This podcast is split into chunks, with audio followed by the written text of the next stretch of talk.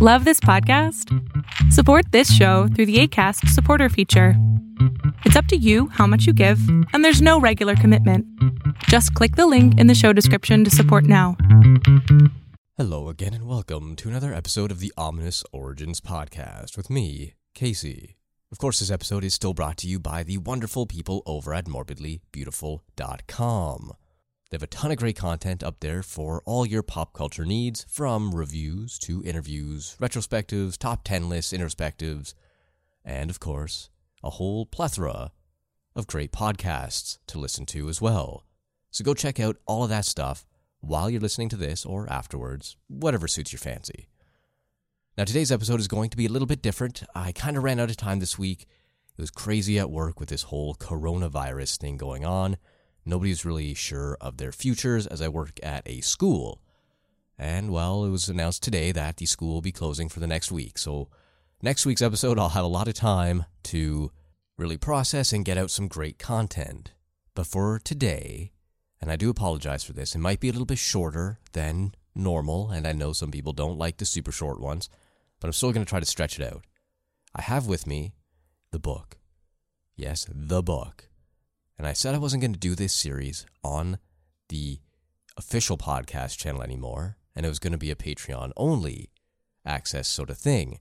But I thought, hey, why not do a special treat and revisit the history of demons? And I have with me, as I said, the wonderful book, The Dictionary of Demons, by Michelle Belanger. Ominous. Ominous. It is an adjective. Sounds like someone breathing.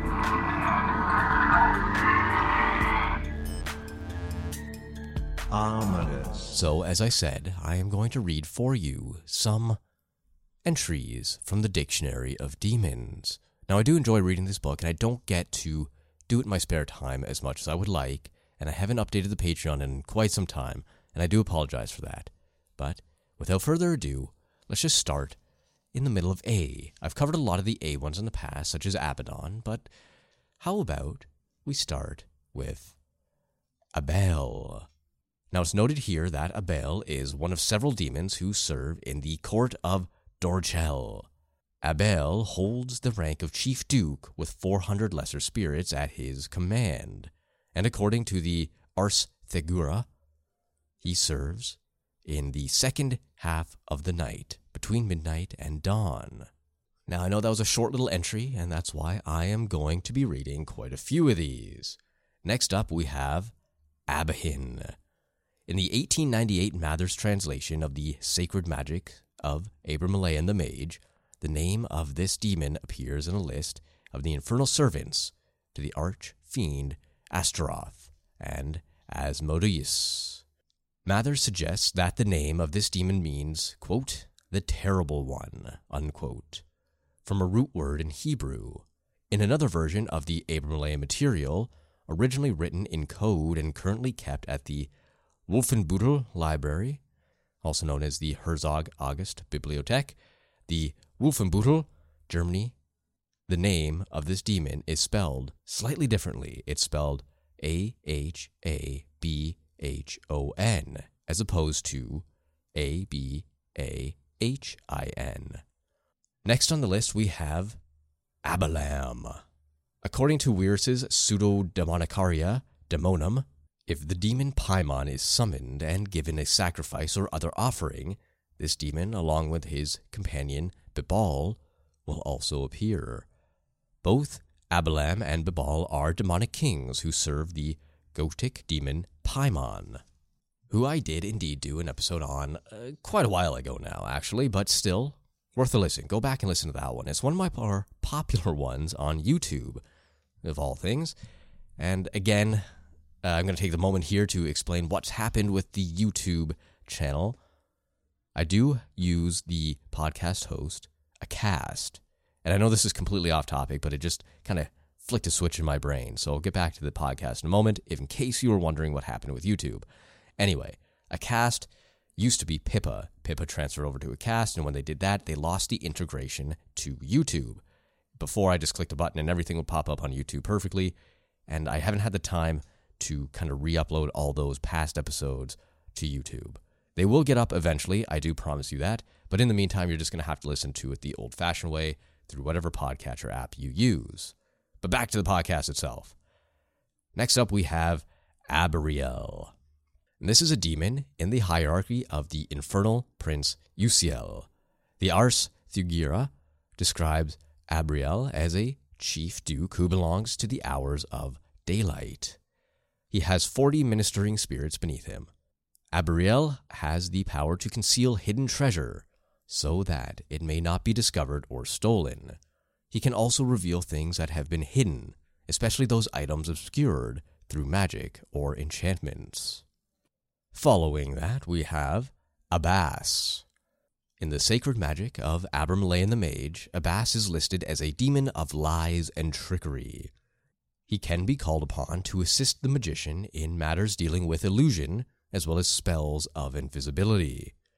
The demon also appears in the Mather's translation of the Clavicula Salomonis, with the same associations.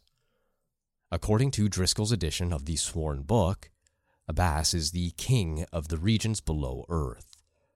His province includes the riches of earth, and he is said to be able to locate and provide all manner of costly metals, including silver and gold. Additionally, he seems to be able to cause earthquakes, for it is said that he can pull down buildings and other structures and cause them to be destroyed. Finally, Abbas and his minions can teach knowledge of the mixtures of the elements, as a possible reference to alchemy, although alchemical workings are not specifically described within the text. In the Clavicula Salomonis, the name of the demon is spelled A B A C, as opposed to A B A S. Next on the list, we have Abenthada.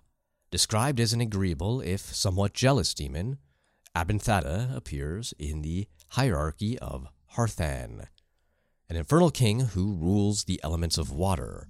According to the Driscoll edition of the Sworn Book, Abenthada can be enticed to appear with the aid of an appropriate perfume. When he manifests, his body is large and has a molted complexion. He has the power to swiftly move things from place to place, and he can provide darkness when it is required of him. He can also bestow strength and resolution, helping others to avenge wrongs. That's an interesting take on a demon. It doesn't sound terribly awful, and he has some good features about him, particularly the agreeable part. Not too many demons are agreeable, and while I'm no demonologist or expert in any way, shape, or form on demons, it does seem that to be a weird trait, to be agreeable. But you never know. I digress. Let's continue on. Next up, we have Abdallah. According to the Liber de Angelis, Abdallah holds the rank of king in the hierarchy of hell. He appears in connection with a compulsion spell guaranteed to procure the love of a woman. From the profusion of such spells in all of the magical texts, it would seem that practitioners of the black arts had a very difficult time finding a date in the Middle Ages. Side note, that's probably very true. Witchcraft has never really been looked upon to swell in the history of things, and even today, people still get a little weary when you mention the word witchcraft or Satanism, even though they're completely different things. So I can imagine back in the Middle Ages, some guy trying to get a date, all wrapped up in a black robe, with all sorts of chemicals and beakers and incantations around him. Probably not too easy. So good on you, Abdallah, for helping people get laid. But, uh, well, continuing on. To cure the medieval magician's lonely heart, this demon, along with his minions, were able to invoke and set upon the desired woman, at which point they would torment her horribly until she accepted her newfound mate. Note that Abdallah is suspiciously close to the Arabic name Abdullah. This name means servant of God and is generally not associated with demons. I kind of take back what I said about Abdallah being good on you. It's very um, not great the means by which they go to procure a date for the magician. It seems terrible and horrible, and a very good plot for a horror movie and I'm going to make a mental note to work that into a script in the future. But until then, We're going to continue on with the A's of demons here. Abelios is a demon who aids in spells of invisibility. Abelios appears in Mather's translation of the Clavicula Salomonis. He is said to answer to the demon Almiris, master of invisibility, and to Almiris's infernal minister, Cheros. This demon also appears in the Mather's translation of the sacred magic of Abramelin the Mage. Following Abelios, we have a tricky one to say in Abesithotabad.